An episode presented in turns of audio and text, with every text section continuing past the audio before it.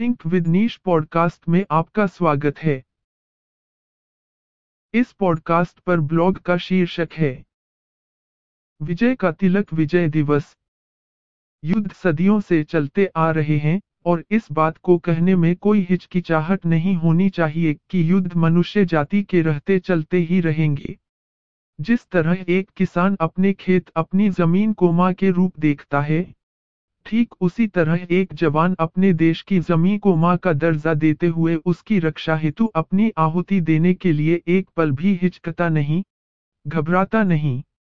असल बात यही है, अपने देश की रक्षा के लिए लड़ा गया युद्ध शौर्य का प्रतीक होता है। व्यर्थ का युद्ध छेड़ने वाले लोगों को भारतीय सेना, ईंट का जवाब शांति से भी देना जानती है और न मानने पर पत्थरों से भी देना जानती है। कुल मिलाकर भारतीय सेना हर परिस्थिति में दुश्मनों से लड़ने के लिए परिपक्व है। आज सारा देश उज्ज्वलित होकर विजय दिवस मना रहा है।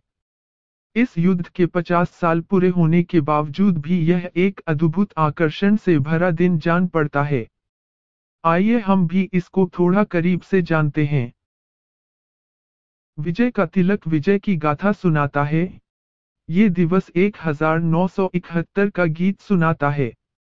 ये बात है, उस समय की, जब युद्ध की पृष्ठभूमि साल 1971 की शुरुआत से ही बनने लगी थी।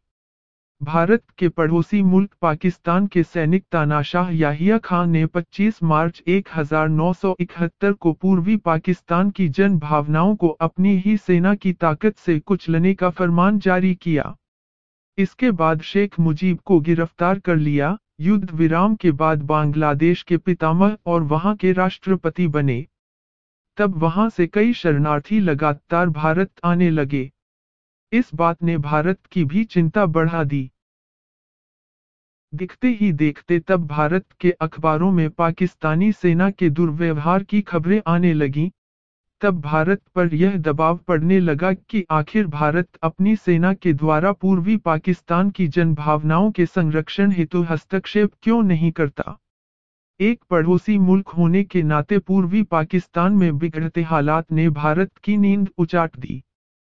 तब भारत की तत्कालीन प्रधानमंत्री इंदिरा गांधी जी ने अपना मन बनाते हुए अप्रैल में आक्रमण करने के लिए अपने रक्षा विशेषज्ञों का रुझान मांगा। हाई लेवल मीटिंग में इस बारे में इंदिरा गांधी ने थल सेनाध्यक्ष जनरल मानेकशो की राय ली। बाद उसके मानेकशो ने सियासी दबाव में झुके बिना प्रधानमंत्री इंदिरा गांधी से स्पष्ट कह दिया कि वे पूरी तैयारी के साथ ही युद्ध के मैदान में उतरना चाहते हैं। सारी तैयारियों के चलते युद्ध शुरू करने से पहले ही पाकिस्तान ने हमेशा की तरह अपनी करतूत दिखा दी और पीठ पीछे वार करने की आदत को दोहराना शुरू कर दिया हालाँकि भारतीय सेना अपनी तैयारियों में मग्न थी और उधर 3 दिसंबर 1971 को इंदिरा गांधी तत्कालीन कलकत्ता में एक जनसभा को संबोधित कर रही थीं। ठीक उसी दिन शाम के वक्त पाकिस्तानी वायुसेना के विमानों ने भारतीय वायु सीमा को पार करते हुए पठानकोट, श्रीनगर, अमृतसर, जोधपुर, आगरा आदि सैनिक हवाई अड्डों पर बम गिराना शुरू कर दिया। फिर तो न चाहते हुए भी युद्ध का आगाज़ जल्द करना पड़ा। युद्ध शुरू होने के बाद भारतीय सेना ने पूर्व में तेज़ी से आगे बढ़ते हुए जैसोर और खुलना आदि स्थानों पर कब्जा कर लिया। भारतीय सेना की रणनीति थी कि अहम ठिकानों को छोड़ते हुए किसी भी तरह सबसे पहले आगे बढ़ा जाए। युद्ध में माने कशो जी ने खुलना और चटगाम पर ही कब्जा करने पर ज़ोर देना शुरू कर दिया था। धीरे धीरे भारतीय सेना ने युद्ध में पकड़ बना ली। अंततः अरोड़ा अपने दलबल समेत एक दो घंटे में ढाका लैंड करने वाले थे और युद्ध विराम भी जल्द समाप्त होने वाला था। बाद में जैकब जब नियाजी के कमरे में घुसे तो वहाँ सन्नाटा छाया हुआ था। आत्मसमर्पण का दस्तावेज़ मेज पर रखा हुआ था। शाम के साढ़े चार बजे जनरल अरोड़ा हेलीकॉप्टर से ढाका हवाई अड्डे पर उतरे अरोड़ा और नियाजी एक मेज के सामने बैठे और दोनों ने आत्मसमर्पण के दस्तावेज़ पर हस्ताक्षर किए।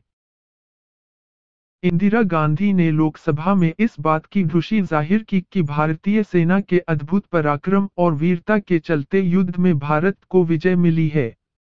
इंदिरा गांधी के बयान के बाद पूरा सदन जश्न में डूब गया। एक ऐसा युद्ध जिसने पड़ोसी मुल्क को हरा देने के बाद भी उसका सम्मान किया और उनकी ही सेना के अत्याचारों से उनको निजात दिलवाई। साथ ही साथ एक नए देश का उदय हुआ जिसका नाम बांग्लादेश है।